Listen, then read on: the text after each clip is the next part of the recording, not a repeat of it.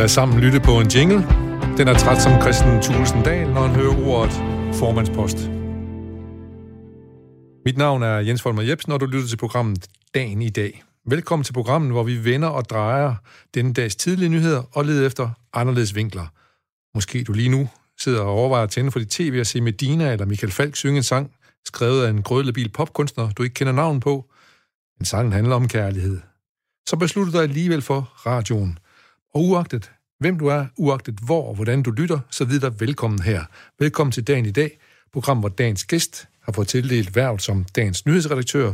Gæsten laver ganske enkelt sin helt egen top 10 over de mest tankevækkende nyheder og begrunder selvfølgelig sine helt personlige valg.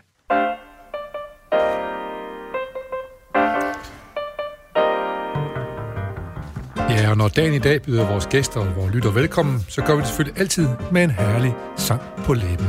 Ja,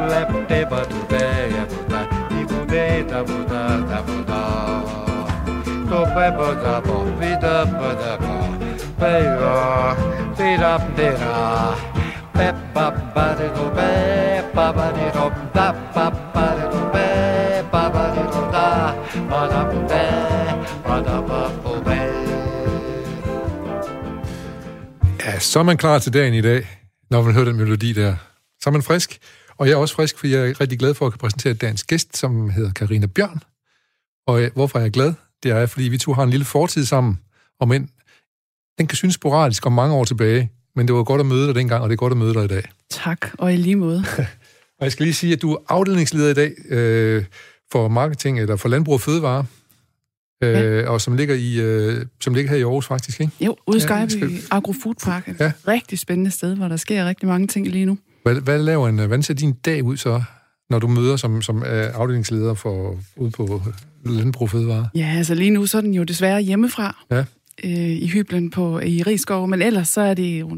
Øh, der er ikke to dage, der er ens. Vi laver helt vildt mange forskellige ting. Vigtigst af alt, så er det jo samlet set kommunikation til landmændene og deres rådgiver. Ja. Så vi prøver på hele tiden at optimere deres muligheder for at præstere bedst muligt ja. i, i en bæredygtig kontekst. Og kommunikation, det er jo sådan set dit fag, du uddannet journalist, ikke? Ja, ja. det er jeg. Øh, og så er der også noget andet, og derfor, øh, for ligesom at markere, at du også er kendt for noget andet, så har jeg jo været inde i mine hylder, og så har jeg fundet den træningsdragt på, som det amerikanske stafethold 4x400 meter havde på i, i Tokyo, i OL 64. Det er sådan en replika selvfølgelig. Og det har jeg, fordi at øh, du er jo altid sportskvinde. Du har jo været håndboldspiller i rigtig mange år på et rigtig højt niveau. Yes, øh, og det stoppede du bare lige pludselig med, eller hvad? Du, ja, det væk gjorde, var du jo. Altså først så er jeg nødt til lige at have lov at sige, at øh, det er jo lige nu, det er super, super ærgerligt, at det er radio, vi laver, og ikke tv. Ja. Fordi så er det jo kun mig, der står her og nyder, at du ser ja. utrolig skarp ud i din sæt. vi tager et billede til din Facebook. Ja, det må vi lige gøre. Det må vi lige gøre. Men ellers ja, så stoppede jeg vel mere eller mindre fra den ene dag til den anden. Jeg var en af dem, der var så heldig at selv træffe valget om, at ja. nu synes jeg, at det var nok, at jeg skulle prøve noget andet og bruge min tid på noget andet. Så jeg øh, var jo nærmest i topform, da jeg stoppede. Det ja. er der jo mange gode ting ved. Ja, og man må sige, at du spillede, din, altså, din karriere peakede vel omkring øh, øh, 5-96 eller sådan noget, hvor du var ude til landsholdet. Og øh, du spillede både på Y og U og A-landshold, og du kunne faktisk bare ved at række armen ud, den må ikke engang skudarm, den anden arm, så kunne du have kommet næsten nærmest komme til OL, og du kunne også spille i Viborg måske, og spille Champions League og den slags ting. Men det valgte du ikke at gøre. Ja. Hvad skete altså, der? Ja, hvad skete der egentlig lige for det? Ja. Det har altid været vigtigt for mig at have noget andet end sporten i mit liv. Så har jeg altid brugt en del tid på at uddanne mig og også arbejde ved siden af, fordi det er jo lidt vigtigt med lidt uh, intellektuelt uh, stimulans ja, ja. også. Så jeg stod hele tiden i det der valg med, om jeg kun skulle spille håndbold, eller jeg kun skulle læse eller arbejde, eller hvad jeg skulle. Jeg valgte sådan en gylden mellem, mellem, ja, eller middelvej, ja, ja, ja. Øh, som jo også gjorde, da jeg var færdig med at spille håndbold, så gik jeg direkte ud i et rigtig godt job på et kommunikationsbureau og kunne bruge min uddannelse og mine erfaringer der. Ja så, øh, så det har været vigtigt og har været en god balance for mig, og jeg synes jo nok, øh, selvom jeg ikke var så meget med på landsholdet, som jeg nok godt kunne have været, og ikke valgte helt de helt store topklubber, så øh, har jeg jo fået afsindig meget med mig i min karriere, ja. og egentlig nået rigtig mange af de mål, som jeg havde sat mig. Jamen det kommer vi til at snakke, øh, snakke lidt mere om, omkring hvad for nogle mål, du satte dig, og hvorfor man måske stopper på et bestemt øh, tidspunkt. Øh, så krop og sjæl, det skal være i balance hos dig. Ja, det er helt ja. sikkert. Og jeg skal også lige sige, at mens du var aktiv, så sad du også i bestyr, bestyrelsesarbejde i, i håndboldforbundet og sådan noget, ikke? Øh, håndboldspillerforeningen. Ja, så var jeg ja. spillerforeningen. ja. Som, hvor du så sørgede for, at I fik nogle bedre forhold og lønninger og den slags ting. Ja, det var en del af det, men ja. det var faktisk også en del af det her, jeg lige har talt om, ja. med at sikre, at alle var opmærksom på, at de bliver uddannet undervejs, ja, ja. og så have det godt undervejs, fordi der var mange ting i det. Så øh, der var jo nogle kulturer nogle steder, som vi forsøgte at arbejde på, ja. men der var også i særdeleshed det her med at sikre gode uddannelsesmuligheder, fordi man træner jo rigtig meget som professionel håndboldspiller, ja. også i mange andre idrætsgrene, ja. og det betyder jo, at man er nødt til at have nogle andre vilkår, når man uddanner sig. Og hvis øh, uddannelsessystemerne bliver ved med at være for rigide, så er der simpelthen ikke plads til, at man også kan dyrke sin sport Nej. på elite-niveau. Jeg er jo selv et eksempel på, at jeg har brugt fire år på gymnasiet, og det var jo en fantastisk mulighed for mig, for dengang var jeg rigtig meget afsted med ynglinge og ungdomslandshold. Ja det kunne jeg ikke have været, hvis jeg skulle have øh, haft der, der en fik, forsvarlig... Øh... Fik man nogle særlige forhold som studerende der? I, ja, det gjorde man ja, lige præcis, og ja. det var Team Danmark støttet. Og sådan er der jo en masse muligheder i dag, og det er jo heldigvis blevet langt, langt ja. Øh, bedre, både på uddannelsesniveau, men også en masse virksomheder, som arbejder aktivt for at gerne vil have, have og støtte øh, elitesportsfolk. Ja. Og det er jo helt fantastisk, fordi der kommer så utrolig meget godt ud af at ansætte og uddanne elitesportsfolk. Ja. Jeg kan huske, øh, da jeg begyndte at gå til håndbold for mange, mange år siden, Aarhus KFM var de store og sådan noget der, og jeg tror faktisk, Aarhus havde tre hold i øh, første division med AGF og Viby. Øh, der kom der rigtig mange til byen, som kom for at læse, og så spillede de jo håndbold, for det er det, de gjorde der, hvor de kom fra. Men det var den anden vej rundt. Ligesom det, der var det ligesom en uddannelse, der var vigtig, og så spillede de håndbold, så fik man en masse gode håndboldspillere på den måde. Men i dag er det jo helt omvendt, ikke? Altså, der, skal man, der tiltrækker man håndboldspillere med penge, for eksempel, eller hvad? Ja, det er klart. Der er jo rigtig mange penge i det, ja. og, og der kommer jo rigtig mange øh, dygtige håndboldspillere til byer, som nok ellers ikke var dem, der lå først på, ja. øh, på listen, ja. hvis man skulle vælge en ny ja. by.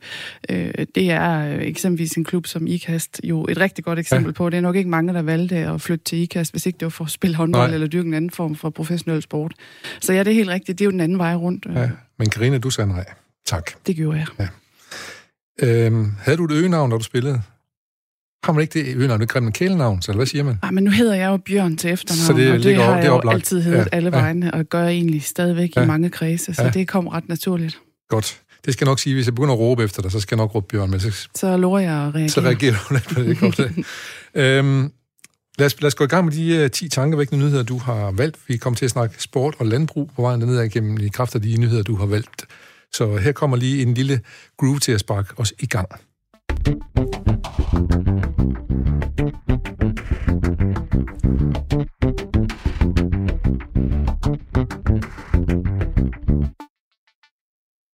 Ja, så er vi i gang med dagen i dag. Øh, den del, som handler om de nyheder, som dagens gæst, som er Karine Bjørn, har valgt. Øh, 10 tankevækkende nyheder. Og på en 10. plads, øh, Karina, Karine, der har du Maren Utak, som er en tegneserietegner og forfatter som har lavet et forsvar for mændene, som du har fundet. Er det på Facebook, du har fundet det? Ja, og ja. det er jo egentlig på mange måder en lille perifær ting, men den gjorde mig rigtig glad, for jeg synes, det er en lille øh, indspark i debatten, som vi har manglet en lille bitte smule. Og nu er det klart, at alt det her, Sofie Linde har sat i gang, som jeg selvfølgelig, som så mange andre, kun kan være enige i, og ja. synes er enormt vigtigt og fedt, at hun bruger sin position på den måde. Øh, men jeg tror, vi er enige et langt stykke hen ad vejen. Men jeg synes jo, det ærgerlige ved det, det er lidt, at øh, der er rigtig mange mænd, der føler sig ramt af det her. Der er mange, der, der synes, at nu er der nogen, der kigger på mig, og er det mig, der er, der er skyldneren her. Ja. Øh, kunne jeg også have gjort noget forkert? Altså det, hele den her debat om, at mænd føler sig forfulgt. Jeg synes, vi mangler at snakke om, at der jo heldigvis findes langt, langt, langt flest mænd derude, som i den grad kan finde ud af at opføre sig ordentligt. Og jeg vil jo være enormt ked af, hvis det her kommer til at betyde, at vi helt mister hverdagsflørten og de mange komplimenter. Det, at vi roser hinanden øh, for både udseende og fordi vi er dygtige, og bare fordi vi er dem, vi er. Øhm, så jeg savner jo, at vi øh, får lov til igen at sprede den gode karma og husker og, og egentlig at og, og tilkendegive, når vi noget, der synes, der er fantastisk ja. ved hinanden. Det vil jeg være ked af, at det helt forsvinder på grund ja. af det her. Det, det håber jeg bestemt heller ikke, det gør. Nu har du brugt ordet karma, og det kan måske lede hen på, hvad for nogle typer mænd savner du? Ja, men altså, der er jo, skal jeg lige hilse sige, i hele mit netværk, der er jo næsten kun fantastiske mænd, som i den grad kan finde ud af det her. Men jeg kom jo sådan til at tænke på Master Fatman i den her sammenhæng, fordi jeg vil godt have hørt hans kommentarer ind i det her. Han var jo ekstremt god til det her med at få spredt den gode stemning og kærligheden ja, og, ja. og den gode karma. Og det havde været fedt at få hans take på, tænker jeg. Hvordan er det, vi øh, husker at blive ved med, at det må vi altså stadigvæk rigtig, ja. rigtig gerne og at folk ikke skal gå og være nervøse for, bliver det her nu misforstået, eller kan nogen nu tænke, og hvad gjorde jeg engang i 88, da jeg ja. var til halvbal, eller hvad det måtte være, ikke? Det er super vigtigt, at vi ja. holder fokus på det. Nu er ked, du lige minde mig om det halvbal i 88. men, øh, men, men, men det du sådan lige er inde på her, er lidt måske, at, at, at, at ting kan, kan komme til at blive oplevet som konflikter, i stedet for at man måske ikke opleves konflikter ved at have en anden øh, tilgang til det. Ja, lige præcis. Altså, det er jo, øh, der er jo rigtig meget godt kommet ud af, at vi får snak på det her, for der er ingen tvivl om, du kommer også ud af den branche, og jeg, jeg tænker, at vi begge to kender utrolig mange eksempler på folk, vi godt kunne pege på, som måske øh, godt kunne have trukket people lidt til sig, ja. for nu at sige det, ja. som det er. Øh, men når det så er sagt, så må det jo ikke blive ødelæggende, for der er så meget ja. godt derude, der er ja. så meget godt, vi kan dele med hinanden, der er så meget godt, der kommer ud af, at vi motiverer hinanden og påpeger alt det gode, der er. Og der er jo et eller andet spil mellem kønnene. Der er jo noget fløjt, som giver os alle sammen en masse, og det sgu da fedt at få en god kompliment, ja. ligegyldigt hvilket køn man er. Ja. Det vil være frygteligt, at vi mister det. Jeg var glad over, at du komplimenterede mit, uh, mit tøj, jeg har taget på i dag til jer for dig. Så det passer, for mig hang det rigtig godt sammen, at du gjorde det. Men jeg skal også lige sige, var det noget, I diskuterede i håndboldspillerforeningen, de her ting? For nu kunne jeg også se, at der var en kvindelig fodbolddommer i går, som var blevet væltet om kul på banen, og blev kaldt luder og alt muligt andet. Og det er selvfølgelig ikke i orden. Han fik også eller andet lang, forhåbentlig meget lang spilledagskarantæne, han fyren, der gjorde det, men er det noget, I arbejdede med dengang, eller var det ikke, det var ikke et tema? Dengang synes jeg faktisk ikke, det var et tema. Det var det så måske alligevel lidt på lidt andre måder. To ting kan du sige i forhold til det. Det vi snakkede meget om, det var nok i virkeligheden ligestilling med, hvilke, for, eller hvilke vilkår havde kvinderne i forhold til mændene. Det handlede nok mere om øh, ja, vilkår i forhold til træning og kampe og de her ting, men også løn selvfølgelig, og det fylder jo stadigvæk den ja, dag i dag. Ja. Men det er jo lidt anden øh, aspekt i det. Så har der været nogen, øh, ikke så meget i Danmark, så vidt jeg er orienteret, men øh, måske i nogle af de østeuropæiske lande, så var der måske nogle mandlige trænere, som tog sig lidt for store friheder i forhold til nogle af deres spillere. Så, ja. så det er lidt i samme øh, retning. Ja, det kan man sige. Der er nogen, der har en ma- stor magt derover, ja. måske en spillers karriere eller et eller andet, som... som øh, var det noget, I taler om i, i, øh, i omklædningsrum og sådan noget der, eller var der, er der, har man en frisprog der, så kører det bare? Ja, det er helt sikkert. Der er jo rigtig meget frisprog, ja. og der, der gælder jo den der med, hvad der sker i et omklædningsrum, det bliver, det bliver et omklædningsrum. omklædningsrum ja. Så man får vendt lidt af hvert, vil jeg nok sige, særligt ja. når man lige tager det her vel øh, tiltrængte bad efter ja, træning ja, eller kamp, ja. så sker der jo lidt af hvert. Ja. Øh, der er jo mange, der undervejs har spurgt, uh, det kunne være fedt, hvis man lige kunne få lov at være fluen på væggen, og det forstår jeg virkelig ja. godt, for det er et absolut interessant sted ja, ja, ja. Nå, men vi venter til en gang, hvor du skal skrive dine øh, memoirer, og ikke behøver navngive den klub, du, du delte omklædningsrum med, yes. så vi kan få nogle sjove historier der måske. Yes. Vi skal prøve at gå videre til øh, den næste historie. Den, øh, den handler, øh, nu fik jeg sådan lige også ført over i noget sport her faktisk, for den handler om, at nu vandt Danmarks øh, kvinder i fodbold 8-0 over Malta. Og de har indtil videre i kvalifikationen en samlet målscore på 41-0. Det er det, der hedder EM-kvalifikationen. De mangler så at spille mod det anden gode hold i deres pulje, som er Italien. Men de har vundet alle kamper og har en målscore på 41-0. Hvordan i alverden kan man blive ved med at, at, at motivere sig selv, når man vinder så stort? Ja, det er selvfølgelig et godt spørgsmål. Altså jeg vil sige, hvis der er en ting, jeg altid selv har hadet helt vildt, så det er, når man har haft de der kampe, hvor alle sagde, jamen den vinder jo med venstre hånd på, eller højre ja. hånd på armen, eller på ryggen hedder ja, det så. Ja. Højre hånd sidder typisk på armen. Øhm, og det er jo ekstremt demotiverende. Så altså, jeg har altid haft den øh, tilgang til alle kampe, og, og virkeligheden også alle træninger, at man går ind og giver den maks gas, for ellers er det ikke til at holde ud at være i, så kommer jeg til at kede mig, og det bliver spild af alle folks tid. Så det handler i hvert fald om at have den tilgang til det, at alle kampe, alle træninger, kan man få et eller andet ud af. Så kan det godt være, at det er noget forskelligt, man kan få ud af det. Og selvfølgelig er der noget andet på spil i en VM-finale, hvor alt, alt er, er lige, og man kæmper for guld. En, en, øh, en, en simpel træning, det siger sig selv, man kan ikke have helt samme motivationsniveau, men man kan altid få et eller andet ud af det. Så giver det selvfølgelig også nogle gange nogle muligheder for at prøve nogle nye konstellationer af, eller prøve nogle unge kræfter af, eller sådan gøre lidt forsøg, og det ja. synes jeg er fuldstændig ok, men det er jo også med det mål for øje, at man skal blive dygtigere. Så ja. vi kan altid blive dygtigere. Så det, det er egentlig det take, jeg altid har haft på det. Så man kan sige, at kvinder i landsholdet faktisk har forberedt sig til kampen mod Italien gennem de her kampe, som de har vundet let. Og jeg kan også se, at der kom tre spillere ind til allersidst igen, øh, i sidste kvarter 20 minutter spil, og nogle af dem lavede mål også og sådan noget. så det kan også være vigtigt for selvtilliden for nogle nye spillere, for eksempel. Man skal bestemt ikke underkende det der, det kan betyde med at komme i gang, enten hvis man er i en større turnering eller et eller andet. Hvis man bliver ved med at sidde ude på bænken og få splinter i, ja, i bagdelen, ja, ja. det er jo ekstremt hårdt psykisk, så skal det være enormt hårdt at komme ind og lige pludselig skulle præstere. Vi har jo set eksempler på i mange forskellige sportsgrene, at hvis folk får lov at komme ind i sådan en position her, så har man faktisk lige pludselig fået det boost, som så gør, at man topper eller bliver ja. stjernespiller ja. eller et eller andet. Så der skal altid et eller andet til. Så det kan det bestemt også bruges til. Jeg kan også se, du, øh, du, jeg kan lige se, du gik fra ungdomslandshold en dag, altså dagen efter øh, debuterede du på A-landshold. Er det rigtigt, eller hvad? Ja, det er, der bliver jeg simpelthen svar skyldig. Det tror jeg, det tror jeg næsten er rigtigt. Øh, Den 23. Ja. anden debuterede du i hvert fald på, øh, på A-landsholdet. Ja. Der er du skarpere end mig. Lige Nej, det er, det, er, det, er, det, er, det, er dansk, det er Dansk Håndboldforbunds hjemmeside, har jeg inde kigge på. Så, men man kan sige, øh, der, der må også være et spring at gå fra ungdomsspillere så til netop øh, at komme op på dagen, så ligesom de her unge spillere, der kommer ind i, til sidst i fodboldkampen. Der. Hvad, hvad er det for et spring? Hvad, hvad, hvad, hvad, hvordan har man det? Selvfølgelig er der et stort spring, og også øh, ikke mindst fordi, at på A-landsholdet er der jo en helt, helt anden bevågenhed. Der er også øh, øh, meget større krav, det siger sig selv. Ja. Øh, og det er jo de rigtige voksne. Så ja. selvfølgelig er der noget der, men omvendt så er man i Danmark og har længe været enormt dygtig til at bygge broer. Så der er jo sådan et helt, jeg lige vil sige, koncept for, hvordan det hele er planlagt. Der er jo den her talentudvikling, der er jo ting, som man begynder at træne helt ned på de yngste landshold. Ja. Og det betyder jo også, at springet for hver gang er, er egentlig ikke så stort. Og rigtig tit, så har man jo trænet med A-landsholdet løbende. Og ja. altså, så, så jeg husker ikke i hvert fald, at jeg selv oplevede, at det var et meget voldsomt spring. Men da du fik at vide, Karina, i morgen spiller du på A-holdet. Altså, yes, yes, eller hvordan? Ja, ja selvfølgelig var selvfølgelig det det. Var det, fordi det, ja. det der er jo en øh, blåstempling ja. af, at man har gjort det rigtig ja. godt. Og øh, når man træner så meget, så er det jo fedt at få at vide, at det går faktisk rigtig ja. godt, og at man får en belønning for det.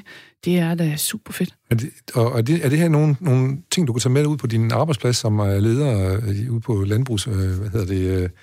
Øh, øh, men nu kan jeg ikke huske, hvad det hedder. Det hedder Seges. Seges hedder det bare? Ja, det hedder det, som er en del af den brug fødevare, ja. Jeg skriver bare Seges nu her. Ja så glemmer jeg det aldrig. Men, men svar mig dog lige på, om, om du bruger dine erfaringer fra håndbold, det der med motiv, motivation og belønning og sådan noget. Bruger du også det på, øh, i, i dit arbejde som leder? Nu håber jeg da virkelig, at hvis der er nogle medarbejdere, der lytter med her på et tidspunkt, at de vil øh, give mig ret i det, jeg siger nu, fordi jeg føler jo at bruge det hver dag. Jeg har selvfølgelig en journalistisk øh, uddannelse, som jeg bruger hele tiden fagligt, men jeg har, synes jeg, en mindst lige så vigtig uddannelse, som jeg har fået via, via elitesporten. Jeg bruger det hele tiden til at se på, hvordan, øh, hvordan fungerer man bedst som team, hvordan får man hver enkelt til at præstere bedst, motivere hver enkelt, hvad fungerer for den ene, hvad fungerer for den anden. Og jeg bruger rigtig meget energi på også at få i talesat, hvad går godt, og hvad kan vi gøre bedre. Sådan hele tiden at få øh, spredt begejstring. Det synes jeg i virkeligheden er ja. rigtig, rigtig vigtigt. Ja. Så hvis vi har masser af fleksibilitet, og vi har masser af begejstring, men også et fokus på, at vi vil blive dygtigere, så, øh, så går det jo lettere med motivation. Så arbejder jeg jo det hele taget rigtig meget med, at øh, jo bedre vi har det sammen, og hvad bedre, jo bedre ja. den enkelte har ja. det, jo bedre kommer vi også til at præstere. Så her kan man sige, at øh, de erfaringer for de to verdener, du valgte, og, og begge to befinder dig i, de, de, kommer, de smelter sammen her i dit nye arbejde, kan man sige. Det er helt ja. uadskilleligt ja. for mig. Ja. ja. Det lyder rigtig godt. Og nu skal vi gå videre til din 8. plads. Den handler om hælervarer. Danskerne købte hælervarer for omkring 2 milliarder kroner. Det er en rapport, som øh, Center for Kriminalitetsanalyse og Kriminalpræventive Råd har lavet. Hvad er det ved det, der gør det tankevækkende? Jamen, jeg synes jo, det er ekstremt højt tal, og der er jo, øh, tænker jeg som udgangspunkt, rigtig meget dobbeltmoral i det her. Det er jo altid interessant at tale om. Ja. Fordi selvfølgelig er der mørketal her, og selvfølgelig kan nogen måske uforvaret være kommet til at købe et eller andet, der lignede, at det var helt uskyldigt på Den Blå Avis ja. eller andre steder. Men jeg er helt sikker på, at det ikke gælder for alle de to milliarder, der er blevet brugt på det her. Så der findes jo altså nogen, som øh, på et eller andet niveau støtter den her kriminalitet, der er i stjålne varer. Og det er jo interessant, at vi er jo alle sammen enige om, at man må ikke stjæle, og man vil ikke støtte den slags. Men hvis man så får et tilbud, der er virkelig godt, ja så er man måske alligevel lidt til falds. Ja, og kan få det, den computer, der er en ny Apple-computer, kan faktisk få den for, for, for 2.000. Hmm, det tror jeg skulle jeg slå til på, så tænker man ikke. Danskere kan godt lide gode tilbud. Det er jeg helt sikker på. Ja. Og selvfølgelig vil der sidde en masse derude og tænke, det kunne jeg aldrig drømme om. Og det siger jeg også selv. Altså, den ja. slags vil jeg nu gerne have kvittering og så videre på. Ja. Men det er jo interessant, for det er sikkert lidt ligesom, når vi taler om, køber du buræg eller køber du økologiske æg? Ja. Så siger rigtig mange, når man spørger mig, jeg køber selvfølgelig de allerfineste ja, ja, ja. økologiske, det ene og det andet. Men når man så spørger supermarkederne, hvad er det egentlig, folk køber, så er det jo nogle helt andre tal, så, vi får. Så er stadigvæk øh, buræg. Det, okay. Så, så det er jo interessant i forhold til det her også. Der er sikkert rigtig mange, der vil sige, det kunne aldrig drømme om. Men de her tal, de viser jo altså noget andet. Det, det synes jeg er interessant. Ja, det er meget interessant, og det vil så også sige, at hvis, hvis du går ud og spørger folk, hvad de øh, vil have æg, og så siger de, at vi vil gerne have økologiske æg af fritgående høns. Så går du ud til landmændene og siger, I skal simpelthen lave øh, økologiske æg fra fritgående høns, og så efterspørger borgerne faktisk noget helt andet end i, i supermarkedet. Og nu skal det så selvfølgelig retfærdigvis siges, at økosalget går jo rigtig, rigtig det går godt. Rigtig godt det, ved jeg, ja. det, det, det, er, så det er jo selvfølgelig sådan et meget firkantet ja, billede, ja, men det er jo et fint billede på, ja. en ting er, hvad man siger, og så en anden ting er, når man, man kommer gør, ind på ja. det hele nære, når man bliver ramt på pengepunkt. Ja. Og det er jo noget, der gør sig gældende i rigtig meget kommunikation, som jeg jo har arbejdet ja. med i rigtig mange år, at en ting er, at man kan, vi kan hurtigt blive enige om, at vi skal passe på miljøet og klimaet, og vi skal tænke på de andres børn ja. også, og vi skal også øh, være politisk korrekte på alle mulige punkter. Men når det kommer til stykket, når man virkelig skal rykke noget, så er det vigtigt altså, det her med, hvad betyder det egentlig for folks egen pengepunkt og deres egne børn. Ja. Det er der, hvor vi rigtig har noget at rykke på. Ja. Det minder mig, vi har tit uh, citeret Niels Havsgaard i det her program for den sang, han har lavet, der hedder, uh, der hedder om, om atomkraft, hvor han siger, at det er fint nok, vi skal have det, men værket skal ligge på Sjælland eller over på Fyn, på den østre ende i hvert fald. Det, ja, lige præcis. Ja. ja. Øhm, lad os se, øh, og det der øh, 2 milliarder kroner, det, øh, det er nok måske i virkeligheden lidt større, tænker du? Øh, ja, det kan jo have svært ved at vurdere, men det er, det er klart, det er mørketal, ja, ja, fordi altså. vi kan jo ikke, det er jo forsikring og politi ja. og så videre, der går sammen om at ja, finde ja. de her tal, og så vil der være en masse af det, som man aldrig opdager. Så ja, jeg tror at det er lavt sat, men det er selvfølgelig bare en, øh, en lægemandsvurdering. Ikke? Lad, os håbe, øh, lad os håbe på en, en bedring på det her øh, område i hvert fald. Øh, fordi der er ikke noget så irriterende, som kommer hjem, og så er der nogen, nogen i ens hjem og indevendt og stjålet. Nogle ting, man var glad for.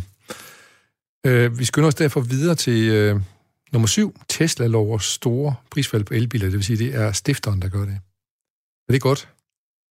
Jamen det synes jeg, det på ja. mange måder er rigtig, rigtig godt. Nu ja. bor jeg øh, selv i Rigskov, hvor der er rigtig mange privilegerede mennesker. Jeg synes lige for tiden, så ser det ud som om, at hver anden, der køber en ny bil, de køber en Tesla. Og det er der sikkert rigtig meget godt at sige om, og det skulle efter sigende være en rigtig fin bil ja. at køre i. Men jeg synes, der er noget positivt i, at man vil arbejde på, at det her ikke kun er for de bedre stillede, ja. men at det faktisk er noget, der bliver muligt for, for folk med en måske mere almindelig eller gennemsnitlig indkomst, kan ja. du sige. Så er der noget enormt spændende i alt det, vi ikke ved, fordi vi har udråbt, Tesla har jo ligesom brandet sig på, at det er ligesom øh, klimavenlig bil på mange måder. Ikke? Der er meget, vi ikke ved, hvad betyder de her batterier, som også er noget af det, de særligt vi går ind og kigge på nu, ikke? også fordi det er noget, det er meget dyrere at producere. Hvad betyder det egentlig, hvor klimavenlige er de i ja. virkeligheden, når det kommer til stykket? Hvad sker der med, når de er brugt op og så videre? Ikke? Ja. Lige præcis. Ja. Øh, og det ved vi ikke nok om endnu, og derfor er det her jo enormt interessant at følge, fordi hvis ikke man også bliver bedre på den del, så er der jo egentlig ikke den store finte i at få mange øh, flere af den slags biler til at køre på vejene. Men altså, i det hele taget jo bare super spændende område, som, som alene det, at man arbejder på det og udvikler på det, øh, på mange måder kun kan føre noget godt med sig, tænker jeg. Ja, men også det der, man, man, man kan sige, vi har jo øh, teknologien er med til at, at drive en, et trods alt grønnere samfund frem. Ja. ja. Øh, men jeg, vi havde, jeg besøgte i går af Jyllandspostens chefredaktør Jakob Nybro. Han siger, at hvis vi skal gøre noget ved bæredygtighed og så videre, så er det forbrugerne, der skal sige til, til hvad hedder det, virksomhederne, at de skal lave grønne øh, omstilling. Og vi havde et eksempel i går med en øh, dansk medicinalfirma, som gjorde det. For eksempel, så de forlangte af deres leverandør, at de skulle levere grønt, som det nu hedder. Øh, hvad tænker du om det i forhold til landbrug og sådan noget der? Det, at der er jo tit, tit en konflikt, når man siger økologi eller grønt, og så landbrug. Der er i hvert fald nogen, der, der kommer op i det røde felt med det samme. Ja, det er der helt sikkert, ja. og det er jo lige præcis et område, hvor der er rigtig mange forskellige holdninger på. Men altså, den del af det, at forbrugerne selvfølgelig skal være med på det, det er klart, det siger sig selv, fordi vi kan jo ikke have landmænd, der går ud og taber på at producere bæredygtigt eller klimaneutralt, eller hvad end det måtte være. Så er der jo ekstremt mange parametre at kigge på, ja. der er også noget, der hedder dyrevelfærd. Øh, så der er mange dele i det, og der er jo forskellige meninger om, er økologi egentlig klimavenligt, og alt det skal vi ja, ikke ind i her, nej. fordi det kræver en udsendelse for sig ja, selv. Ja og på den måde er jeg jo heller ikke den fagligt dygtigste ude ved os.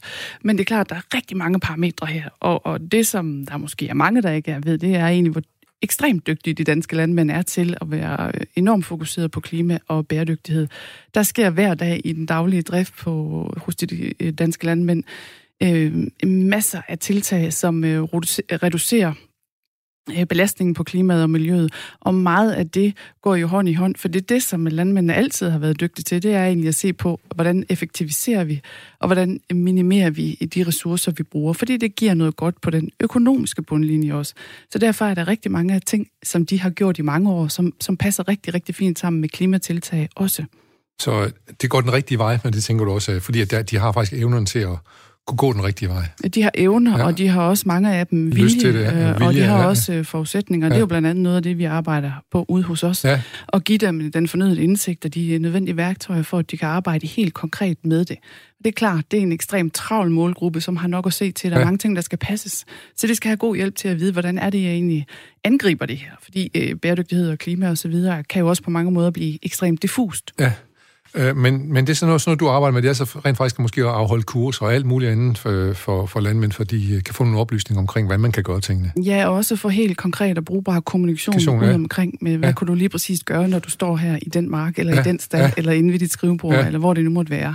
Der er også ekstremt mange digitale produkter, som man kan bruge i den retning, som også opper både de muligheder, der er i hverdagen, og spare noget tid, giver bedre overblik og gør, at vi også der får reduceret noget af forbruget. Så der er rigtig, rigtig meget godt i gang i landbruget.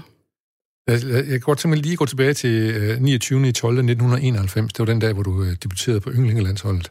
Og når jeg går tilbage dertil, så får jeg spørge dig, dengang du puttede harpiks på der, tænkte du så overhovedet på landmænd og landbrug på det tidspunkt? Og det kan jeg love dig, at jeg ikke det gjorde. Det var langt væk, ikke? jo, det var meget langt væk. Ja. ja. Øh, øh, så, så, så det, du har fået en respekt og en interesse for det, kvad dit arbejde, for du kan se, at det her er nogen, der har seriøse mennesker.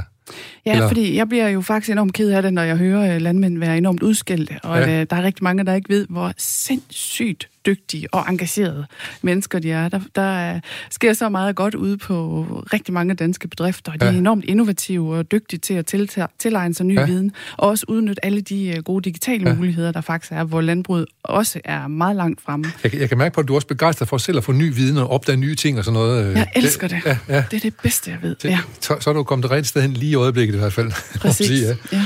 Ja. Øhm, nu skal vi prøve at tale om noget helt andet. Det handler om, øh, vi faktisk først kom til en sjette plads, nu vi taler og taler jo. Det er også meningen med det her program selvfølgelig. Men vi skal også ned til nummer et, og nu skal vi tage nummer 6 på vejen derned, og det er, at danskerne skal have yderligere to ugers indefrostende feriepenge frigivet. Og det er hester. Det er du enig med dem i? Ja, jeg synes jo i virkeligheden, at vi skal have flest mulige penge ud at rulle. Nu øh, skal det heller ikke være en hemmelighed. Jeg har aldrig været rigtig dygtig til at være den, der har den mest fyldte spargris. Jeg synes, pengene skal ud og arbejde, og det skal det da i særdeleshed lige nu, fordi der er rigtig mange brancher lige nu, der bløder, og der ja. er rigtig mange steder i dansk erhvervsliv, hvor de trænger til en rigtig kærlig hånd.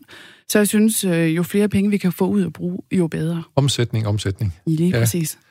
Og, øh, og det... Øh, hvordan er det med, med landbrug og sådan noget? Hvordan er det med dem i, i den her tid, her, den her coronakrise? Der, de driver vel deres landbrug, som de plejer gøre. Det bliver man jo også nødt til, for tingene gror jo, og dyrene lever jo og skal malkes og så videre.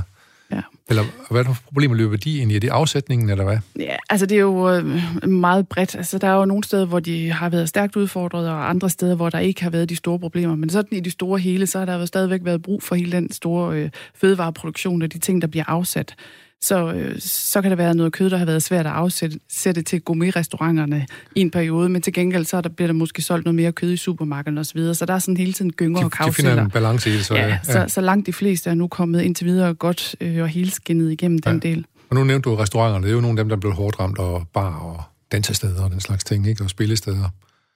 Lige præcis, og det er jo et af de steder, hvor jeg virkelig håber, at vi begynder at få brugt nogle af de her indefrostende feriepenge, feriepenge ja. fordi det er jo en uh, branche, som virkelig trænger til hjælp, og jeg er lidt ked af, at der har til tider været sådan en del af debatten, der har lyttet som om, at det var sådan let at underlyde det. Hvorfor skal vi dog hjælpe folk, hvor det er sprut og damer og dans, uh, det handler om i gang? Men selvfølgelig skal vi det, det er ja. jo ekstremt vigtigt. Der ja. er rigtig mange arbejdspladser på spil der også. Ja. Så uh, selvfølgelig, vi skal ud og drikke vin og drinks og spise mest muligt ude. Alt det, vi ja. overhovedet kan. Selvfølgelig, mens vi passer på hinanden og os selv. Ikke? Fordi omsætningen, den kommer os alle sammen til gode, fordi dem, der så tjener penge, der bruger dem på noget andet, og så videre, og så videre, og så videre. Det er selvfølgelig gode økonomiske rulle, vi kender, men, men, øh, men nødt til lige at høre dig. Hvis nu du får, nu siger jeg bare et eller andet tal, 15, du siger, du er ikke god til at putte penge i sparegris, men hvis du nu får 15-20.000 kroner i indfrostende feriepenge i morgen, hvad, hvad bruger du dem så på her de næste 14 dage? Det er svært at sige, men jeg kommer da i hvert fald til at gå ud et par gange og spise og drikke ja. nogle gode drinks og drikke noget godt vin. Og jeg er også ekstremt glad for at give gaver, så ja. jeg kommer sikkert også til at købe et par gaver. Og så forestiller jeg mig også, at der måske kunne ryge lidt til en, en weekendtur, eller ja. blive sat lidt hen til en ferie eller et eller andet, for den slags synes jeg også er, giver og ret god mening Og en ny flyverdragt til børnene kan ind af gaverne måske. Og sådan ja, noget. Ja. ja, det vil de sikkert elske, hvis ja. det var en af gaverne. Ja. Godt, jeg er sikker på, at du får dem brugt godt i hvert fald, hvis du får nogle feriepenge. Vi skal lige de der feriepenge ud og arbejde, også ude hos øh, Karina øh, i Rigskov. Øhm, nu går vi bare videre. En her ting, hvor vi skulle se snakke om gamle dage her, men det gør vi ikke. Vi går videre til, øh, hvad hedder det, øh, køreuddannelsen, det øh, nummer 5. Den sidst opdateret i 86, altså 35 år siden. Men, siger den nye trafikminister Benny Engelbrecht, nu skal den støves af. Er du enig i det? Altså, jeg synes, det lyder rigtig, rigtig fornuftigt. Nu sagde du selv, at vi ikke skulle tale om gamle dage, men det skal vi jo så på en eller anden måde lidt alligevel, år fordi det er alligevel ja. pænt lang tid. Ja. På den ene side kan du sige, så meget er der vel egentlig ikke sket med hverken trafikregler eller biler osv., at det gør, at alt for meget skal opdateres. Men der er jo til gengæld sket en masse på nogle af de vaner, vi har i bilerne, og det kan vi jo altså ligesom se, at særligt mobilerne ja. fanger noget opmærksomhed, eller tager noget opmærksomhed fra kørselen. Masser af eksempler på, at folk stadigvæk sms'er... Øh, øh, kigger på mobilen øh, i den ene eller anden sammenhæng. En dag har jeg sågar for nylig kørt øh, forbi en, der sad og så en lille video på en skærm. Ja. En kæmpestor lastvogn, som jeg egentlig godt synes kunne tage at blive på vejen og koncentrere ja. sig om det. sådan tror jeg, vi alle sammen kender eksempel ja, på ja. nogen, som måske kunne blive lidt dygtigere der. Ja. Så jeg synes egentlig, det er ekstremt interessant at få noget adfærdsændring ind her i, i den opdaterede øh, lov. Ja, jeg synes, at, øh, at øh, mange af de unge, nu så jeg også have med børn, og børn i slut 20'erne og begyndelsen 30'erne, øh, de, de kører virkelig artigt, synes jeg. Men så, så de, der, der er altså kommet en anden disciplin på. Så jeg tænker, der, der er måske nogen af os ældre her, der skal lære at være med at sidde og kigge på mobilen og sådan noget.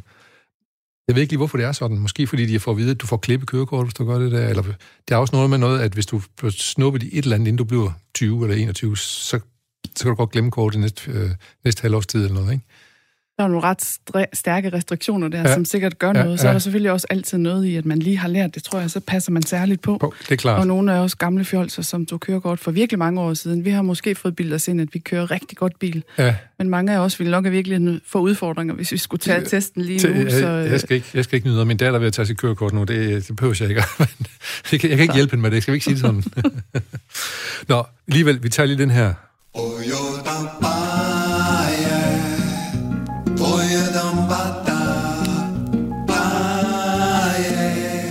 her lille herlige boss, indikerer, at vi lige skal lidt tilbage og se, hvad, hvordan det var, da dagen i dag var i går.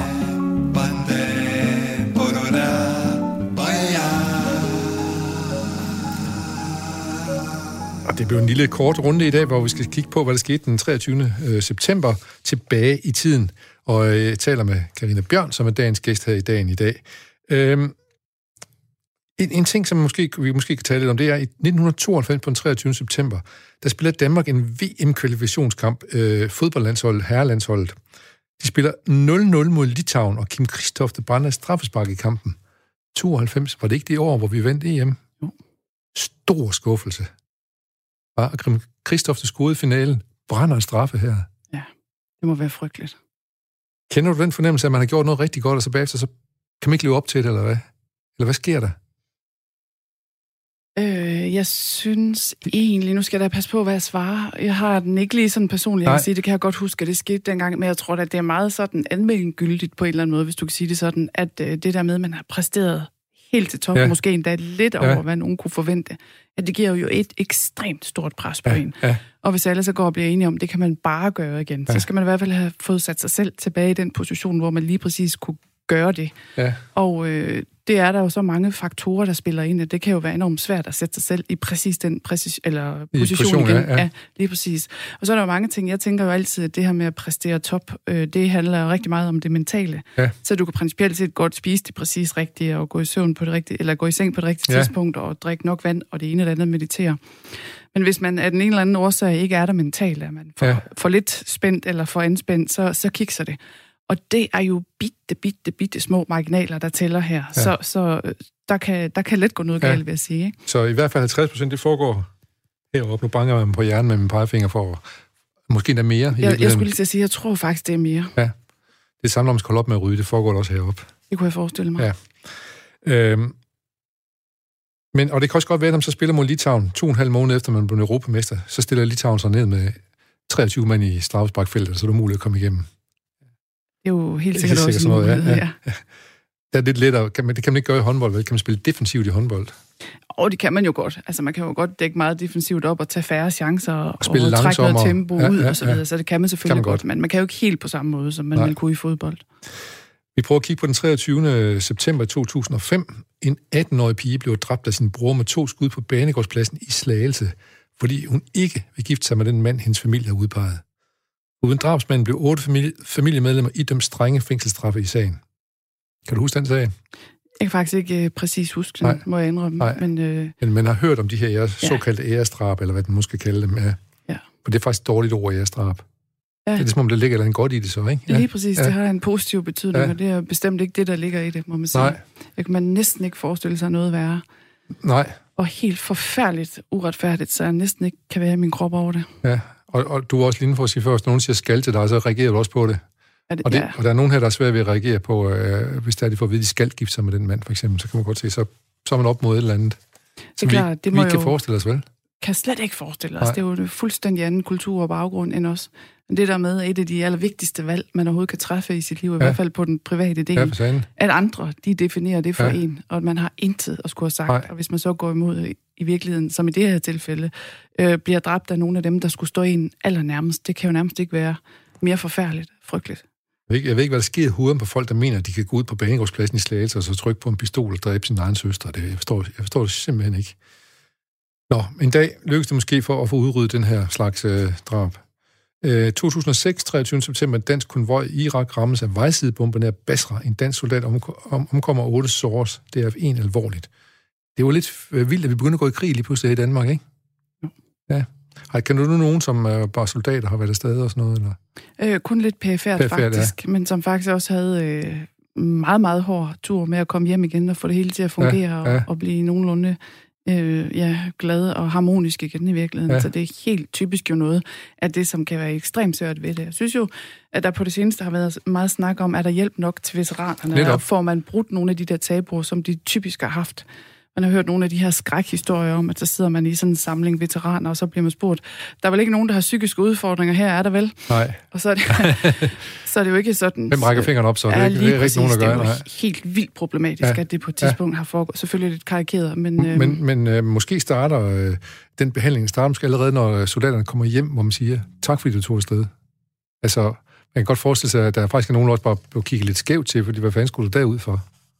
Ja, lige præcis. Ja. Og det er jo nogle valg, som er blevet truffet på et, ud fra et eller andet, som man er nødt til at have respekt for. for ja. Så det tænker jeg i virkeligheden, måske skulle man gøre noget allerede, inden folk bliver sendt afsted. Er også der, ja. Også som, som ja. forberedelse på, hvad, ja. kunne der, hvad kunne der ske? Øhm, jeg skal bare lige øh, her sige nu, så nu skal vi faktisk videre med dine tankevækkende nyheder, men øh, jeg, jeg skal altså lige nævne, at øh, i dag har Bruce Springsteen fødselsdag. Han er født i 49, så han blev, han blev 71 jo. Han er en god gammel rocker. Så er der en, der er seks år ældre, som, som må blive 77 i dag. Det er Julio Iglesias. Ham har du danset til. Ja, men jeg vil sige, han er nok mest til Bruce, hvis til jeg skulle Bruce. vælge. Det okay. må jeg nok sige. Ham er nu også uh, ret glad for. Godt, enig. Og så er der desværre en, der døde i 2004, men som ikke desto mindre har fødselsdag i dag, nemlig den amerikanske sanger og sangskriver Ray Charles, som jeg i hvert fald er meget glad for. Enig. Godt. Vi skal videre til de sidste fire nyheder, som du har valgt ud. Øh, og du har en her, der 46.000 personer har været indkaldt til session, dem, der har været, øh, som har været indkaldt til session, militær session, har fået lækket personlige data. Ja, og det rammer jo ind i noget af det, der vi alle sammen går og taler om med. Hvad er det, de alle sammen går og kan finde på os? Hvad er det egentlig? Hvilke oplysninger deler vi med hvem? Og hvad ja. kan det egentlig blive brugt til? Ja. Og alle forsikrer os om, at det ligger fint og trygt og godt, og bliver i virkeligheden mest af alt brugt til at gøre tingene bedre for os. Og det tænker jeg sådan set også er rigtigt et stykke hen ad vejen. Men når der så sker sådan noget her, så bliver man jo utryg, og jeg forstår godt, hvis de 46.000 tænker, hvad fanden sker der nu? Ja. Fordi det der jo også er i det, er, at de har fået at vide, der er nogen, der kan have haft tilgang til det. Der er nogen, der kan have haft brugt det til et eller andet. Der er ikke noget, der tyder på det. Der er ingen beviser. Nej. Men risikoen er der. Og hvad fanden er det for en besked, man efterlader ja. folk med? Hvad skal man bruge ja, det til? Ja, ja. Jamen, er der sket noget, og hvad er der sket? Så jeg tænker, hvad, det må jo bringe ekstremt mange tanker frem hos ja. de her 46.000. Plus vi har lige hørt jo, at FEC, Forsvars Efterretningstjeneste, de sender bare glad alle oplysninger til USA også og sådan noget. Altså, der kan godt ligge en hel masse oplysninger omkring nogle øh, sessionsfolk her i, i, øh, over i USA også på vejen derover. Men bliver vi ikke, hvad skal man sige, øh, hele tiden øh, nogen, der holder øje med os, når vi bruger standkort og, og altså al, alle de her tal og al den her teknologi, ny teknologi, den, det, det gør vel, at man kan gemme oplysninger om en. Jo, men det er da helt sikkert rigtigt. Nu kan man sige, at den nye persondatalov skulle meget gerne beskytte os for nogle af tingene, og det tror jeg, at den gør ja. et stykke hen, ja. et langt stykke hen ad vejen. Så er der også nogle steder, hvor det bliver ekstremt kompliceret at arbejde med den, og mange ting, blandt andet i sådan noget arbejde, vi sidder med i forhold til kommunikation, er blevet noget mere bøvlet for bitte små ting. Fortæl om, men, hvad, det er for nogle, hvad, er det, hvad, hvad er det for nogle ting, der er blevet bøvlet? Jamen, det er jo det med her, eksempelvis med, at man øh, på at lave en lille bitte video ude hos en landmand eksempelvis, skal have underskrevet nærmest øh, fire sider lang samtykkeerklæring for at vise måske 15 sekunders video ja. på Facebook, som og, et lille bitte eksempel. Og køren skal lige ikke også, at det er ok med dem. Ja, det er ja. meget, meget tæt ja. på, ikke også? Og det er klart, det besværligt gøre ting, men der er så også ja. nogle positive ting ved det. Der er rigtig mange positive ja. ting ved det. Jeg synes jo, alt, hvad vi kan gøre for at beskytte vores allesammens oplysninger, selvfølgelig skal vi gøre det, og det er også fint med en, med en ensretning hen over EU, så jeg ser meget godt ved det, og det gør i hele taget i det hele taget ved meget af den her dataopsamling, ja. fordi det er jo ikke kun noget med, at vi så pludselig bliver stalket af særlige annoncer, eller at vi så øh, måske står i et eller andet skummelt register. Det handler jo også om, at vi som vi forbruger får rent faktisk noget hjælp en gang imellem til at sige, det her vil typisk nok være noget, du interesserer dig mere for en andet. Den her vare kunne være noget for dig det her oplæg kunne du måske interessere dig i, den her uddannelse osv. osv. Så der er rigtig meget godt i det, som jeg ser, men det er klart, man skal ikke være naiv det er jo ikke kun kommet for vores skyld, nej, eller måske nej. i virkeligheden er det nok ikke så meget kommet nej. for vores skyld, men der er altså rigtig meget godt at hente i hele den her øh, ja. dataindtægt og der, opsamling. Der er noget ved det her, som, som kan bruges positivt, men vi kender os også alle sammen det her med, at pludselig dukker der noget op på net, øh, og man har set det købe det og det, fordi man engang har tilfældigvis har kigget på et par sko, der hed et eller andet. Lige præcis. Så der kan man godt føle sig lidt overvåget, synes jeg. Det er ja. de der stalker-annoncer, som jeg plejer at kalde det. Det er. Godt navn. tak, Karina Bjørn, for det. Øhm, vi går videre til din tankevækkende nyhed nummer tre. Den hedder, flere partier vil stoppe ghetto-listen, der, ud, den, øh, der udkommer til december. Hvad er ghetto-listen for noget, tænker du? Jamen, det, det er jo egentlig, så tænker jeg lidt, skal jeg overhovedet have den med? Fordi jeg har ja. langt fra et færdigt svar på det, ja. så turde jeg overhovedet kaste mig ud af det her. Men mest af alt har jeg det med, fordi jeg synes jo, det er enormt interessant at tale om, hvad er det, vi gør ved de her ghettoer? Ja. Selvfølgelig det kan, kan de give en kæmpe stor udfordring, hvor de er, og øh, man har valgt at gøre nogle ting, blandt andet her i Aarhus, hvor man har kigget på, hvordan øh, kommer vi ghetto-udfordringen i Gellerup til livs, og har brugt gode erfaringer fra Holland osv. Rigtig meget ser ud til at fungere godt. Jeg tror, det er problematisk, at man laver sådan en liste, hvor man gør øh, præcis samme model og smører det ud med bred pensel over alle de ghettoer, der må være. Det er jo ekstremt vigtigt på det her ja. område, at man kigger på det aktuelle område, eller hvem er det, der bor derude, hvad er det for nogle udfordringer, der er, og er det overhovedet en udfordring? Ja, og hvilke ønsker kunne de have også, og sådan noget, ikke? Lige præcis, ja. ikke mindst, for det handler jo ikke bare om, altså hvis man bare går ind og river ned, og så bare siger, så gør vi det på den her måde, og sætter dem herud et sted. Øh, hvis ikke der er nogen som helst motivation for, at det på den ene eller anden måde skulle kunne fungere bedre ja. hos dem selv, ja. så er vi jo lige vidt, og vi skal altså også huske, som du ganske rigtigt påpeger, som jeg er meget enig med dig i, det er jo for fanden mennesker, vi ja, arbejder ja. med her, eller vi, vi snakker om. Ja. Vi har, vi, det er deres liv og deres dagligdag, og det er jo en kolossal forandring for mange af dem. Øh, også til det gode, tror jeg meget ofte, men man skal være meget, meget varsom. Og så er det dejligt let at stå her og ikke at være beslutningstager eller politiker, ja. fordi det vil jeg ikke bryde mig om lige nu. Nej. Men øh, derfor jeg er da glad for, at man kigger ind i, hvilke gode erfaringer er der. Øh, jeg kan ikke lade være med at, lige at vil spørge dig, når, du, når vi snakker om, om uh, Gellerup og ghetto-lister osv., hvor det, det er jo uh, forholdsvis mange udlændinge, der bor de her steder, ikke? Du må have spillet håndbold mod og med rigtig mange fra, fra, fra andre lande end Danmark. Ja, det Hvad, har jeg. Er det, er, det, er, det, er det positivt, synes du, eller tænker du, ah, skal jeg nu til at have en koreaner, men jeg ikke forstår en disse af, hvad jeg siger, eller hvad? Nej, jeg synes mest af alt, så er det jo øh, fuldstændig fantastisk, for det er jo en kæmpe gave, at for, for det første som håndboldspiller på det niveau, jeg har været på, så ja. har jeg jo fået lov til at rejse i store dele af verden. Og øh, H.C. Andersen sagde, at rejse er at leve, men jeg siger bestemt, at det også er at lære. Fordi ja. det er jo også, en, nu talte vi uddannelser før, ja, hvordan bruger man ting, det er jo også en uddannelse i sig selv, det her med at komme ud og møde nye kulturer, og se, hvordan gør man det her, hvilke konditioner er det, de har. Og der må jeg jo bare hilse at sige, at vi i Danmark er ekstremt forkælet ja. på rigtig mange niveauer, hvis vi skulle være i tvivl om det. Ja, og fortæl lige, hvordan er vi forkælet? Fordi at vi kan komme ud og rejse så meget, eller hvad tænker du? Ja, det er jo en del af ja. det, det kan vi så ikke lige nu, Nej. men det er jo en del af det normalt. Ja. Vi har fået øh, typisk øh, rigtig mange penge for at spille håndbold, ja. og det der med at leve af sin sport, og så have lov til at uddanne sig ved siden af, og blive tæt på sit netværk, og det ene og det andet er jo ekstremt privilegeret. Ja. Øhm, hvis man eksempelvis tager til Korea, og jeg har også været heldig at spille sammen med et par koreanere, der kan man sige, der er kulturen jo en helt anden. Altså for det første er det meget mere autoritetstro, og ja. det er jo nærmest med at bukke og sige ja tak og nej tak til enhver besked fra træneren. Jeg synes, jeg kan huske, du har fortalt, at, at, at også anføreren øh, har man respekt for. Ja, det må man og, sige. Og du var jo anfører. Jeg har altid haft det enormt svært ved, at det der med, at øh, en af de koreanske spillere, som i øvrigt var ældre end mig, øh, altid rejste op, når jeg kom ind i et rum, og altid øh, holdt mund, hvis jeg skulle til at sige noget, fordi det er ikke lige min form for Nej. hierarkisk tilgang, Nej. vil jeg sige. Men det er de jo øh, vokset op med, og det er det, sådan blev de ved med at gøre det. Ja. Men det er jo en ekstremt hård uddannelse, de har i håndbold, for det er jo noget med, at på et eller andet tidspunkt i løbet af sin skolegang, så er der nogen, der ser hende, der hun kan kaste med en bold. Så hende piller, vi ud af det almindelige skoleliv, og nu skal hun kun spille håndbold. Og, og der er ikke noget valg, fordi eller der er så meget autoritetstro, at hvis hun får det at vide, at det skulle spille håndbold, så gør man det. Jo, så er det jo også en del af det forjættede land på en eller anden måde, fordi hvis nu det her lykkes, så har man jo også kronede dage. Altså der er der rigtig mange penge i det sammenlignet med, hvad man måske ellers skulle have uddannet sig til, og kan man ud få et arbejde osv. Så, videre. så, så det er jo en chance, man tager, men nej, man har heller ikke et valg. Nej, nej. Og så opstår problemet jo, hvis man så lige pludselig får en kæmpe stor skade, eller man alligevel ikke er så dygtig. Har du så været ude af skolesystemet i tre år, så er man jo virkelig på spanden. Der, ja. Og det er jo også derfor, vi ser, at når der er øh, grædende spillere efter en eller anden finale, der kunne have givet en bonus, eller i flere tilfælde måske faktisk en livslang pension, så er det jo fordi, der er så meget mere på spil, end ja. der er for os andre, eksempelvis herhjemme. Det så vi jo i øh, OL-finalen 96, ikke, hvor de koreanske kvinder tabte til Danmark, hvor de nærmest brød sammen i, i, i krampegrådet over tab, ikke?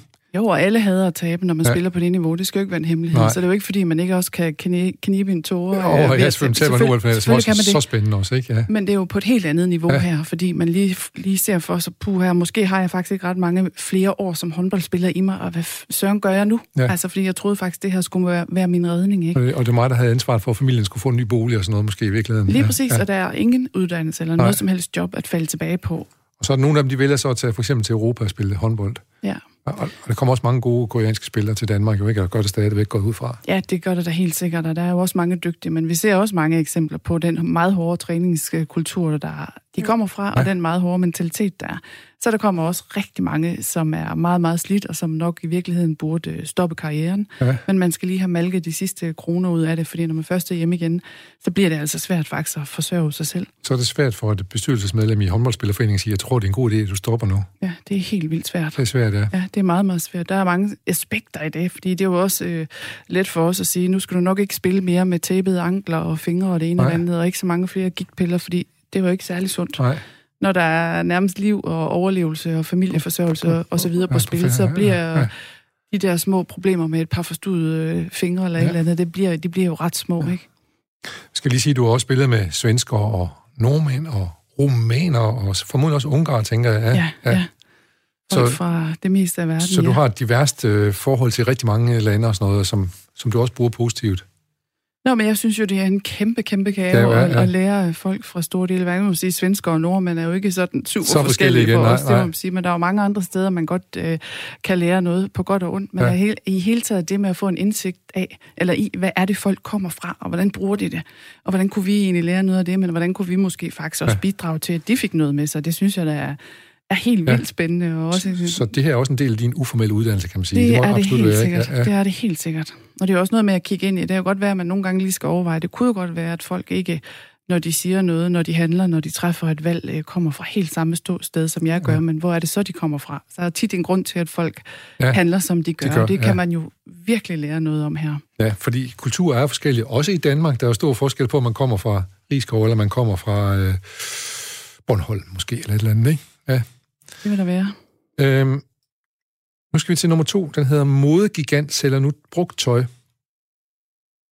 Hvad nu det? Hvorfor gør de det? De har jo så meget nyt tøj, de skal af med, ikke? Jo, jeg tror, der er mere end rigeligt. Nu Ja. at man kunne øh, håbe, at de begynder at producere lidt mindre. Ja, Nej, det her er jo spændende, fordi jeg tror, øh, mange af os er måske lige en smule ramt på den her, fordi vi har nok en enkelt klud eller to for meget hjemme i skabet, og det er jo et af de steder, hvor man kan sige, at det er jo ekstremt miljøbelastende Ja. øh, at producere tøj. Der bliver Ja. brugt øh, rigtig mange ressourcer på det. Så det er jo helt vildt interessant, at nu så stor en modegigant vil gå ind og arbejde i det her. Ja, og hvad de hedder, hvad de hedder? Zalando. Zalando, ja. ja. Så det er jo helt vildt interessant. Så er jeg fuldstændig med på, øh, selvom jeg har blå øjne, at øh, de gør det selvfølgelig, fordi de ser en forretning i det. Og der er jo en helt ny generation på vej, som er ekstremt øh, Bevidst det. øh, bevidste om det her bæredygtige fashion. Ja. Øh, men derfor, det betyder jo ikke, at det ikke, der ikke også skal have noget godt i sig. Det tænker jeg absolut, det har. Fordi hvis vi får mere fokus på at få brugt tøjet faktisk, til det er færdigt, og ikke bare kylder det ud, når man er blevet træt af farven ja, eller snittet. Ja. Ikke? Det er der jo rigtig meget godt i. Ja. Så jeg synes, at det er ekstremt spændende, Ja. at så, så stor en spiller på markedet kaster sig ud i det. Der kommer også flere og flere øh, second-hand forretninger i byerne. Øh, i- her- for eksempel her i Aarhus har jeg set flere i København også rigtig mange. Jeg går ud fra, at det, det gælder de fleste andre steder også. Øh, der var jo en gang, der lavede modegiganterne, der lavede de jo tøj, der skulle se ud, som om det var brugt, men var nyt, som det kopperbukser med lidt hul i og sådan noget, man hældte. Men i, dag, men i dag så er det heldigvis omvendt, kan man sige. Så er det slidt rigtigt. Så er det slidt rigtig meget af det er jo også i virkeligheden, øh, jeg forestiller mig, det, der bliver solgt på Zalando, vil man formentlig ikke kunne se er brugt. Er brugt, nej. Og vi kender vel alle sammen, at vi har et eller andet meget, meget dyrt til at hænge hjemme i skabet, som aldrig rigtig er blevet brugt, og så er det, er fantastisk, at det kommer videre Ja, ud. ja. Afleverer du selv noget tøj øh, til second-hand forretninger og sådan noget? Øh, ja, det gør jeg, og jeg afleverer også øh, sikkervis har lige nu stående hjemme i skuret til en øh, kvinde, der er rigtig sej, der samler ind til Rumænien. Så det Ja. bliver kørt direkte til Rumænien, ned til nogle af dem, som virkelig mangler, Ja, altså som ja. øh, er glade for at få et par sko en gang imellem. Ja. Så det gør jeg meget, og så har jeg også en rigtig fin øh, cirkelordning med øh, mit, mit, vores børnetøj, at vi arver fra nogen, og så sender vi også igen øh, selv videre. Det lyder som en øh, en rigtig god idé. Er det, er, det, er, det, er, det, noget, der som er blevet almindeligt i børnefamilier, eller er det... Jeg tror, det er blevet ja. meget almindeligt. Ja. Der er sikkert stadigvæk øh, nogen tilbage, som synes, at det skal være den nyeste og rigtige flyverdragt hvert år. Jeg Ja. har det da også selv sådan stadigvæk. Der er nogle få ting, som jeg bare ikke kan stå for, som mine unger skal have ja. nyt. Men vi har en kæmpe stor del af det, de bruger, det er afting på nær fodtøj. Jeg kigger lige ud på Emil, vores producer, og spørger, er du også med i en cirkelordning, Emil? Du har jo et dejligt barn på 6 måneder. Ja, hans kæreste er, ja. ja. Så det er I, ja. Det er godt, det er, det er en positiv nyhed, at man begynder at genbruge sit tøj og lade det cirkulere, faktisk. Så måske øh, tænker jeg, når du er færdig med den dragt der... Så kan du godt lige... Du kan i hvert fald få lov at låne den. Jeg låner den gerne ud. Min, øh, min, øh, min atletikdragt fra... Øh, kopi af atletikdragten fra øh, 64, de amerikanske 4x400 meter løber. Jeg går ud fra, at de vandt guld. Det har de garanteret gjort. De vinder altid guld. Det formoder vi. Ja.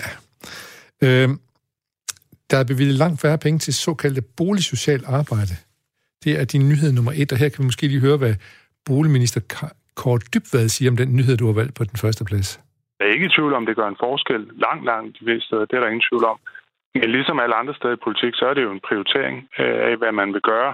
Øh, og øh, det vi kan se nu, det er, at der er behov for at renovere en almindelig boligsektor, hvis vi skal undgå store huslejestigninger. Og derfor så har vi altså sagt, at vi synes, det er vigtigere at få renoveret folks boliger, end det er at opretholde det her på samme niveau, som vi har haft tidligere. Og det niveau, som de har haft tidligere, det handler om, at man har givet penge til børn, de kan gå til fodbold og alt muligt andet. At man har understøttet ting. Det er snart slut med fodbold for drenge, lommepengejob til de unge osv., øh, andre aktiviteter i de socialt udsatte boligområder, fordi man vil bruge pengene til at sætte lejligheden i stand for. Hvad synes du om det? Ja, er, er altså, det enten eller, eller hvad nu er det? Øh, føles det jo så dejligt lidt at stå her og sige, at det var dog en virkelig, virkelig dårlig idé. Men det er i hvert fald øh, mavefornemmelsen, og den er man jo nødt til at have lov at gå med en ja, gang imellem. skal du. Jeg bliver jo enormt ked af at høre, at det er mursten og bygning øh, frem for, hvordan øh, små børn, eller det er jo ikke kun små børn det her, det handler jo også om voksne. Ja. Det handler jo både om netværk og fritidsinteresser, ja, ja. som gør, at man kan være en del af det samfund, man er, er, ja. er en del af. Øh, Øh, så der er rigtig mange ting i forhold til det, som er, det er jo sårbare grupper, det her, og, øh, og den hjælp, de har fået, har været virkelig, virkelig tiltrængt, og vi har kunnet se, at det fungerer. Det har haft en positiv rent, effekt, ja. Lige præcis, ja. det gør rent faktisk en forskel. Ja. Og det er jo øh, rigtig, rigtig skidt, synes jeg, at vi som så rigtigt samfund, at det er et af de steder, hvor vi er nødt til at prioritere, at vi øh, fjerner op mod 100 millioner, er jo det, som vi forslaget her går på. Ja, netop. Det er mange penge også der, ja. Men dog ikke så mange, som, øh, som der blev købt hælervarer for i Danmark. Men 100 millioner er jo helt vildt mange penge i forhold til det her. Og der kan man også tænke, at, han siger, det er politisk, vi er nødt til at vælge mellem, mellem mursten eller det her, som du siger. Men det kunne også være andre steder, man kunne have valgt fra. Hvad, hvad kunne du godt tænke dig at skåre ned på for at bevare det her? Ikke landbrug går ud fra. Nej, nej bestemt nej, ikke. Nej. nej, men ja, det synes jeg er enormt svært at svare på, ja, for det handler, alting handler jo om kasser, og det er jo ikke ja. sådan, at man, fordi man siger, at man tager for den her kasse, så, så har man mere i den her. Nej. Så så simpelt går det jo desværre. Ø- økonomi er ikke sådan en til en på den måde, nej. Nej, det er det jo ikke. Øh, men måske skulle man bare i virkeligheden have prioriteret anderledes. Må ikke vi kunne have udholdt, at øh, der var noget renovation, der blev udskudt, eller det blev en, øh, en smule mindre, altså stadigvæk var store, øh, eller en, en stor portion midler til det her område. Ja. Det tænker jeg sådan set var godt givet ud for du kan jo sige det på en anden måde. Hvis ikke folk fungerer, hvis ikke at man øh, trives i sin øh, dagligdag, øh, hvis man bliver mobbet, hvis man ikke er en del af fællesskabet, hvis ikke man har de fornødne ressourcer til at blive en del af et eller andet, eller bare en gang imellem kunne apropos vores snak før, få nye vinterstøvler, eller være med på noget af det, de andre taler om. Eller også vores snak omkring øh, veteraner, der kommer hjem, ikke, og som måske føler sig ensomme og sådan et eller andet, ikke? Ja. Det er jo det, er jo det ja. det er jo en, øh, en meget, meget væsentlig del af det at kunne føle sig lidt, og det, det ved jeg da i hvert fald i forhold til nogle af de her sårbare børn, som jeg blandt andet selv har været lidt involveret i på et tidspunkt, at øh, det betyder ekstremt meget at kunne føle sig ligesom alle de andre, de andre, bare en gang imellem. De andre går også til fodbold, og jeg har faktisk nogen, der minder om fodboldstøvler på mine fødder, når jeg spiller med dem. Også, lige præcis, sådan noget, ja. lige præcis. Så den, den del er jeg så forfærdelig ked af, at vi sparer på. Ja. Vi har talt nogle gange i det her program omkring om, om øh, kongehuset. Er du, er du royal? Nej, det er jeg nødt til at sige, Nej. det er jeg simpelthen ikke. Det er du ikke? Nej, Nej. okay. Nej. Fordi vi, vi, der var lige her, der var finanslovsforhandlinger, og der kan man se, der kom ekstra penge til kongehuset, til de royale. Og vi ved jo, at øh, for eksempel at prins Joachim er den højst betalte statsansatte embedsmand i Danmark til 3, jeg tror det er 3,5 millioner, han får om i løn.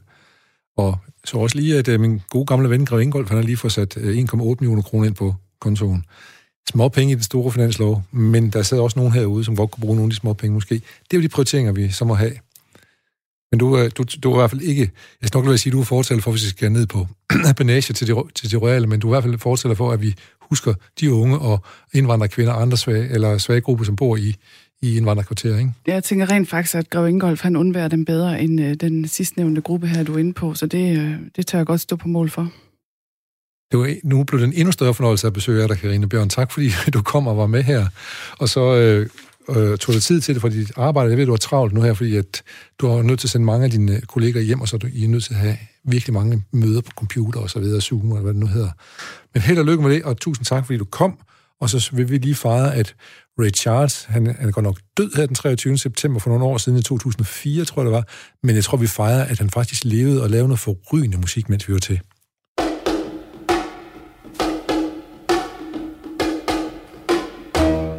Do you know way down, way down, way down up on the Swanee, Swanee. talking about the river, river. Yeah, you know oh, so far, so far, so far away, so far oh, away. Yeah. Do you know that's where, that's where, where my heart is a turning, turning. oh, ever, and uh, that's where, that's where, uh, that's where the old folks stay.